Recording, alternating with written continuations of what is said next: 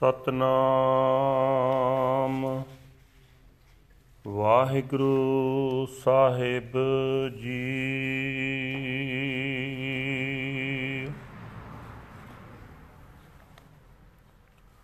ਸਤਨਾਮ।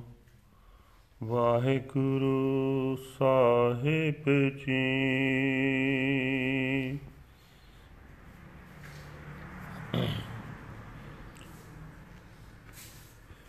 ਨਾਸਰੀ ਮਹੱਲਾ ਪਹਿਲਾ, ਘਰ ਦੂਜਾ ਅਸ਼ਟਪਦੀਆ। ਇਕ ਓੰਕਾਰ ਸਤਿਗੁਰ ਪ੍ਰਸਾਦ। ਗੁਰ ਸਾਗਰ ਰਤਨੀ ਭਰਪੂਰੇ।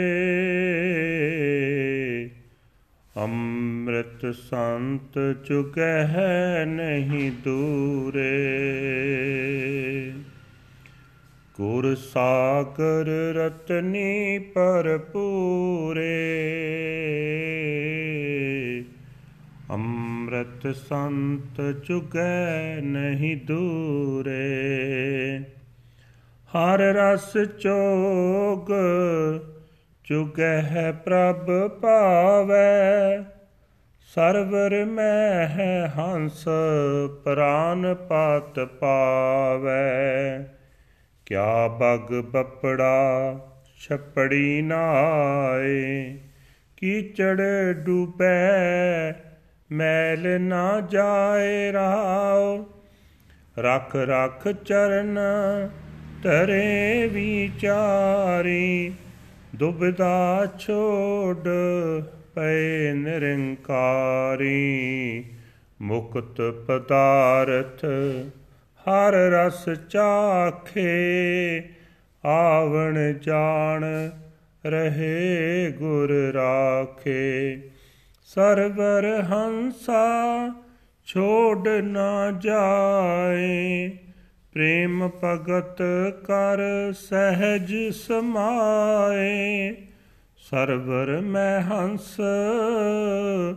ਹੰਸ ਮਹਿ ਸਾਗਰ ਅਕਥ ਕਥਾ, ਗੁਰ ਬਚਨੀ ਆਦਰ।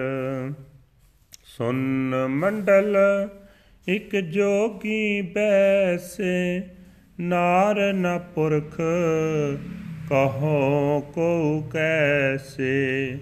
ਤ੍ਰੇ ਪਵਨ ਜੋਤ, ਰਹੇ ਲਿਵ ਲਾਈ, ਸੁਰ ਨਰ ਨਾਥ ਸੱਚੇ ਸਰਣਾਈ। ਆਨੰਦ ਮੂਲ ਅਨਾਥ ਅਦਾਰੀ ਗੁਰਮੁਖ ਭਗਤ ਸਹਿਜ ਵਿਚਾਰੀ। ਭਗਤ ਬਚਲ ਪੈ ਕਾਟਣ ਹਾਰੇ। ਹਉਮੈ ਮਾਰ ਮਿਲੇ ਪਗ ਤਾਰੇ ਅਨਕ ਜਤਨ ਕਰ ਕਾਲ ਸੰਤਾਏ, ਮਰਨ ਲਿਖਾਏ, ਮੰਡਲ ਮਹਿ ਆਏ ਜਨਮ ਪਦਾਰਥ ਦੁਬਿਦਾ ਖੋਵੇ, ਆਪ ਨਾ ਚੀਨਸ ਪਰਮ ਪਰਮ ਰੋਵੈ, ਕਹਿ ਤੋ, ਪੜ ਤੋ, ਸੁਣ ਤੋ ਏਕ, ਤੀਰਜ ਧਰਮ ਧਰਣੀ ਤਰ ਟੇਕ, ਜਤ ਸਤ ਸੰਜਮ ਹਿਰਦੈ ਸਮਾਏ, ਚੌਥੇ ਪਦ ਕੋ ਜੇ ਮਨ ਪਤੀ ਆਏ ਸਾਚੇ ਨਿਰਮਲ ਮੈਲ ਨਾ ਲਾਗੈ, ਗੁਰ ਕੈ ਸ਼ਬਦ ਪਰਮ ਪਉ ਭਾਗੈ। ਸੂਰਤ ਮੂਰਤ ਆਦੇ ਅਨੂਪ, ਨਾਨਕ ਜਾਚੈ ਸਾਚ ਸਰੂਪ। ਸਾਚੇ ਨਿਰਮਲ ਮੈਲ ਨਾ ਲਾਗੈ, ਗੁਰ ਕੈ ਸ਼ਬਦ ਪਰਮ ਪਉ ਭਾਗੈ। ਸੂਰਤ, ਮੂਰਤ ਆਦੇ ਅਨੂਪ। ਨਾਨਕ ਜਾਚੈ ਸਾਚ ਸਰੂਪ। ਵਾਹਿਗੁਰੂ ਜੀ ਕਾ ਖਾਲਸਾ, ਵਾਹਿਗੁਰੂ ਜੀ ਕੀ ਫਤਿਹ। ਇਹ ਹਨ ਅੱਜ ਦੇ ਪਵਿੱਤਰ ਹੁਕਮਨਾਮੇ ਜੋ ਸ੍ਰੀ ਦਰਬਾਰ ਸਾਹਿਬ ਅੰਮ੍ਰਿਤਸਰ ਤੋਂ ਆਏ ਹਨ। ਧੰਨ ਧੰਨ ਸਾਹਿਬ ਸ੍ਰੀ ਗੁਰੂ ਨਾਨਕ ਦੇਵ ਜੀ ਪਹਿਲੇ ਪਾਤਸ਼ਾਹ ਜੀ ਦੇ ਉਚਾਰਨ ਕੀਤੇ ਹੋਏ। ਕਾਰ ਦੂਜੇ ਵਿੱਚ ਗਾਉਣ ਦਾ ਹੁਕਮ ਹੈ, ਅੱਠਾਂ ਪਦਿਆਂ ਵਾਲਾ ਸ਼ਬਦ ਹੈ। ਪਰਮਾਤਮਾ ਇੱਕ ਹੈ ਜਿਸ ਦੇ ਨਾਲ ਮਿਲਾਪ ਸਤਿਗੁਰਾਂ ਦੀ ਬਖਸ਼ਿਸ਼ ਦੇ ਨਾਲ ਹੁੰਦਾ ਹੈ। ਗੁਰੂ ਸਾਹਿਬ ਜੀ ਫਰਮਾਨ ਕਰ ਰਹੇ ਨੇ, ਗੁਰੂ, ਸਮਝ ਲਓ ਇੱਕ ਸਮੁੰਦਰ ਹੈ, ਜੋ ਪ੍ਰਭੂ ਦੀ ਸਿਫਤ ਸਲਾਹ ਦੇ ਰਤਨਾਂ ਨਾਲ ਨਕਾ ਨਕ ਭਰਿਆ ਹੋਇਆ ਹੈ। ਗੁਰਮੁਖ ਸਿੱਖ ਉਸ ਸਾਗਰ ਵਿੱਚੋਂ ਆਤਮਿਕ ਜੀਵਨ ਦੇਣ ਵਾਲੀ ਖੁਰਾਕ ਪ੍ਰਾਪਤ ਕਰਦੇ ਹਨ। ਜਿਵੇਂ ਹੰਸ ਮੋਤੀ ਚੁਗਦੇ ਹਨ ਤੇ ਗੁਰੂ ਤੋਂ ਦੂਰ ਨਹੀਂ ਰਹਿੰਦੇ। ਪ੍ਰਭੂ ਦੀ ਮਿਹਰ ਅਨੁਸਾਰ ਸੰਤ ਹੰਸ ਹਰ ਨਾਮ ਰਸ ਦੀ ਚੋਗ ਚੁਗਦੇ ਹਨ। ਗੁਰਮੁਖ, ਗੁਰਸਿੱਖ ਹੰਸ ਗੁਰੂ ਸਰੋਵਰ ਵਿੱਚ ਟਿਕਿਆ ਰਹਿੰਦਾ ਹੈ ਤੇ ਜਿੰਦ ਦੇ ਮਾਲਕ ਪ੍ਰਭੂ ਨੂੰ ਲੱਭ ਲੈਂਦਾ ਹੈ। ਵਿਚਾਰਾ ਬਗਲਾ ਛੱਪੜੀ ਵਿੱਚ ਕਾਦੇ ਲਈ ਨਹਾਉਂਦਾ ਹੈ। ਕੁਝ ਨਹੀਂ ਖੱਟਦਾ, ਸਗੋਂ ਛੱਪੜੀ ਵਿੱਚ ਨਹਾ ਕੇ ਚਿੱਕੜ ਵਿੱਚ ਡੁੱਬਦਾ ਹੈ। ਉਸ ਦੀ ਇਹ ਮੈਲ ਦੂਰ ਨਹੀਂ ਹੁੰਦੀ। ਜਿਹੜਾ ਮਨੁੱਖ ਗੁਰੂ ਸਮੁੰਦਰ ਨੂੰ ਛੱਡ ਕੇ ਦੇਵੀ ਦੇਵਤਿਆਂ ਆਦਿਕ ਹੋਰ ਹੋਰ ਦੇ ਆਸਰੇ ਭਾਲਦਾ ਹੈ, ਉਹ ਮਾਨੋ ਛੱਪੜੀ ਵਿੱਚ ਹੀ ਨਹਾ ਰਿਹਾ ਹੈ। ਉੱਥੇ ਉਹ ਹੋਰ ਮਾਇਆ ਮੋਹ ਦੀ ਮੈਲ ਸਹਿੜ ਲੈਂਦਾ ਹੈ। ਠਹਿਰਾਓ। ਗੁਰਸਿੱਖ ਬੜਾ ਸੁਚੇਤ ਹੋ ਕੇ ਪੂਰੀ ਵਿਚਾਰ ਨਾਲ ਜੀਵਨ ਸਫਰ ਵਿੱਚ ਪੈਰ ਰੱਖਦਾ ਹੈ। ਪਰਮਾਤਮਾ ਤੋਂ ਬਿਨਾਂ ਕਿਸੇ ਹੋਰ ਆਸਰੇ ਦੀ ਭਾਲ ਛੱਡ ਕੇ ਪਰਮਾਤਮਾ ਦੇ ਹੀ ਬਣ ਜਾਂਦਾ ਹੈ। ਪਰਮਾਤਮਾ ਦੇ ਨਾਮ ਦਾ ਰਸ ਚੱਕ ਕੇ ਗੁਰਸਿੱਖ ਉਹ ਪਦਾਰਥ ਹਾਸਲ ਕਰ ਲੈਂਦਾ ਹੈ, ਜੋ ਮਾਇਆ ਦੇ ਮੋਹ ਤੋਂ ਖਲਾਸੀ ਦਿਵਾ ਦਿੰਦਾ ਹੈ। ਜਿਸ ਦੀ ਗੁਰੂ ਨੇ ਸਹਾਇਤਾ ਕਰ ਦਿੱਤੀ ਉਸ ਦੇ ਜਨਮ ਮਰਨ ਦੇ ਗੇੜ ਮੁੱਕ ਗਏ। ਜਿਵੇਂ ਹੰਸ ਮਾਨ ਸਰੋਵਰ ਨੂੰ ਛੱਡ ਕੇ ਨਹੀਂ ਜਾਂਦਾ, ਤਿਵੇਂ ਜਿਹੜਾ ਸਿੱਖ ਗੁਰੂ ਦਾ ਦਰ ਛੱਡ ਕੇ ਨਹੀਂ ਜਾਂਦਾ, ਉਹ ਪ੍ਰੇਮ ਭਗਤੀ ਦੀ ਬਰਕਤ ਨਾਲ ਅਡੋਲ ਆਤਮਿਕ ਅਵਸਥਾ ਵਿੱਚ ਲੀਨ ਹੋ ਜਾਂਦਾ ਹੈ। ਜਿਹੜਾ ਗੁਰਸਿੱਖ ਹੰਸ ਗੁਰੂ ਸਰੋਵਰ ਵਿੱਚ ਟਿਕਦਾ ਹੈ ਉਸ ਦੇ ਅੰਦਰ ਗੁਰੂ ਸਰੋਵਰ ਆਪਣਾ ਆਪ ਪ੍ਰਗਟ ਕਰ ਦਿੰਦਾ ਹੈ। ਉਸ ਸਿੱਖ ਦੇ ਅੰਦਰ ਗੁਰੂ ਵਸ ਪੈਂਦਾ ਹੈ। ਇਹ ਕਥਾ ਔਕਤ ਹੈ। ਭਾਵ ਇਸ ਆਤਮਿਕ ਅਵਸਥਾ ਦਾ ਬਿਆਨ ਨਹੀਂ ਹੋ ਸਕਦਾ। ਸਿਰਫ ਇਹ ਕਹਿ ਸਕਦੇ ਹਾਂ ਕਿ ਗੁਰੂ ਦੇ ਬਚਨਾਂ ਉੱਤੇ ਤੁਰ ਕੇ ਉਹ ਲੋਕ ਪਰਲੋਕ ਵਿੱਚ ਆਦਰ ਪਾਉਂਦਾ ਹੈ। ਜਿਹੜਾ ਕੋਈ ਵਿਰਲਾ ਪ੍ਰਭੂ ਚਰਨਾਂ ਵਿੱਚ ਜੁੜਿਆ ਬੰਦਾ ਅਫੁਰ ਅਵਸਥਾ ਵਿੱਚ ਟਿਕਦਾ ਹੈ ਉਸ ਦੇ ਅੰਦਰ ਇਸਤਰੀ ਮਰਦ ਵਾਲੀ ਤਮੀਜ਼ ਨਹੀਂ ਰਹਿੰਦੀ, ਭਾਵ ਉਸ ਦੇ ਅੰਦਰ ਕਾਮ ਚੇਸ਼ਟਾ ਜ਼ੋਰ ਨਹੀਂ ਪਾਉਂਦੀ। ਦੱਸੋ, ਕੋਈ ਇਹ ਸੰਕਲਪ ਕਰ ਵੀ ਕਿਵੇਂ ਸਕਦਾ ਹੈ? ਕਿਉਂਕਿ ਉਹ ਤਾਂ ਸਦਾ ਉਸ ਪ੍ਰਮਾਤਮਾ ਵਿੱਚ ਸੁਰਤ ਜੋੜੀ ਰੱਖਦਾ ਹੈ ਜਿਸ ਦੀ ਜੋਤ ਤਿੰਨਾਂ ਭਵਨਾਂ ਵਿੱਚ ਵਿਆਪਕ ਹੈ। ਅਤੇ ਦੇਵਤੇ, ਮਨੁੱਖ ਆਨਾਥ ਆਦਿਕ ਸਭ ਜਿਸ ਸਦਾ ਥਿਰ ਦੀ ਸਰਨ ਲਈ ਰੱਖਦੇ ਹਨ। ਗੁਰਮੁਖ ਹੰਸ ਗੁਰੂ ਸਾਗਰ ਵਿੱਚ ਟਿਕ ਕੇ ਉਸ ਪ੍ਰਾਣਪਤ ਪ੍ਰਭੂ ਨੂੰ ਮਿਲਦਾ ਹੈ, ਜੋ ਆਤਮਿਕ ਆਨੰਦ ਦਾ ਸੋਮਾ ਹੈ। ਜੋ ਨਿਆਸਰਿਆਂ ਦਾ ਆਸਰਾ ਹੈ, ਗੁਰਮੁਖ ਉਸ ਦੀ ਭਗਤੀ ਦੇ ਰਾਹੀਂ ਅਤੇ ਉਸ ਦੇ ਗੁਣਾਂ ਦੇ ਵਿਚਾਰ ਦੇ ਰਾਹੀਂ ਅਡੋਲ ਆਤਮਿਕ ਅਵਸਥਾ ਵਿੱਚ ਟਿਕੇ ਰਹਿੰਦੇ ਹਨ। ਉਹ ਪ੍ਰਭੂ ਆਪਣੇ ਸੇਵਕਾਂ ਦੀ ਭਗਤੀ ਨਾਲ ਪ੍ਰੇਮ ਕਰਦਾ ਹੈ।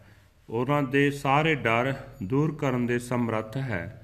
ਗੁਰਮੁਖ ਹਉਮੈ ਮਾਰ ਕੇ ਅਤੇ ਸਾਧ ਸੰਗਤ ਵਿੱਚ ਟਿਕ ਕੇ ਉਸ ਆਨੰਦ ਮੋਲ ਪ੍ਰਭੂ ਦੇ ਚਰਨਾਂ ਵਿੱਚ ਜੁੜਦੇ ਹਨ, ਜਿਹੜਾ ਮਨੁੱਖ ਵਿਚਾਰੇ ਬਗਲੇ ਵਾਂਗ ਹਉਮੈ ਦੀ ਛੱਪੜੀ ਵਿੱਚ ਨਹਾਉਂਦਾ ਹੈ ਤੇ ਆਪਣੇ ਆਤਮਿਕ ਜੀਵਨ ਨੂੰ ਨਹੀਂ ਪਛਾਣਦਾ, ਉਹ ਹਉਮੈ ਵਿੱਚ ਭਟਕ ਭਟਕੇ ਦੁਖੀ ਹੁੰਦਾ ਹੈ।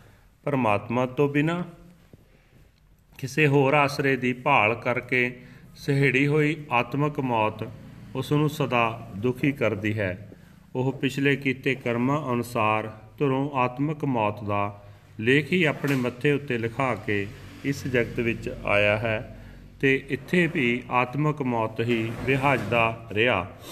ਪਰ ਜਿਹੜਾ ਮਨੁੱਖ ਇੱਕ ਪਰਮਾਤਮਾ ਦੀ ਸਿਫਤ ਸਲਾਹ ਦੀ ਹੀ ਨਿਤ ਗਾਉਂਦਾ ਉਚਾਰਦਾ ਹੈ ਪੜਦਾ ਹੈ ਤੇ ਸੁਣਦਾ ਹੈ ਤੇ ਧਰਤੀ ਦੇ ਆਸਰੇ ਪ੍ਰਭੂ ਦੀ ਟੇਕ ਫੜਦਾ ਹੈ, ਉਹ ਗੰਭੀਰ ਸੁਭਾਅ ਗ੍ਰਹਿਣ ਕਰਦਾ ਹੈ, ਉਹ ਮਨੁੱਖਾ ਜੀਵਨ ਦੇ ਇਸ ਫਰਜ਼ ਨੂੰ ਪਛਾਣਦਾ ਹੈ, ਜੋ ਮਨੁੱਖ ਗੁਰੂ ਦੀ ਸ਼ਰਨ ਵਿੱਚ ਰਹਿ ਕੇ ਆਪਣੇ ਮਨ ਨੂੰ ਉਸ ਆਤਮਿਕ ਅਵਸਥਾ ਵਿੱਚ ਗਿਝਾ ਲਏ, ਜਿੱਥੇ ਮਾਇਆ ਦੇ ਤਿੰਨੇ ਹੀ ਗੁਣ ਜੋਰ ਨਹੀਂ ਪਾ ਸਕਦੇ।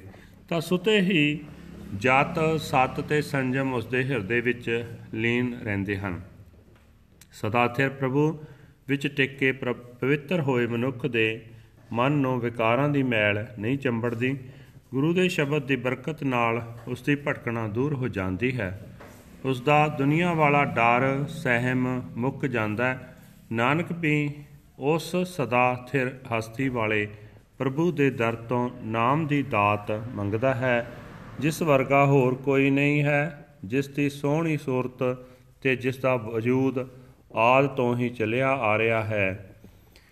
This is today's Hukamnama from Sri Darbar Sahib Amritsar uttered by our first Guru Guru Nanak Dev Ji under Tanasri Rag, first Mahal, second house, Ashpadis. One universal creator God by the grace of the true Guru. The Guru is the ocean filled with pearls. The saints gather in the ambrosial nectar. They do not go far away from there. They taste the supple essence of the Lord. They are loved by God. Within this pool, the swans find their Lord, the Lord of their souls.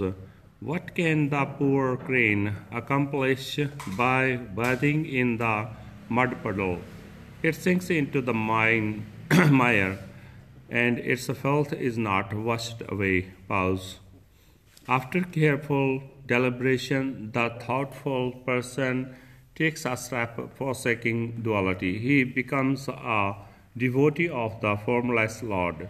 He obtains the treasure of liberation and enjoys the sublime essence of the Lord. His comings and goings end, and the Guru protects him. The swan do not leave this pool, the loving devotional worship. They merge in the celestial Lord. The swans are in the pool, and the pool is in the swans. They speak the unspoken speech, and they honor and revere the Guru's word. The yogi, the primal Lord, sits within the celestial sphere of deepest samadhi. He is not male and he is not female. How can anyone describe his, him? The three birds continue to enter, center their attention on his light.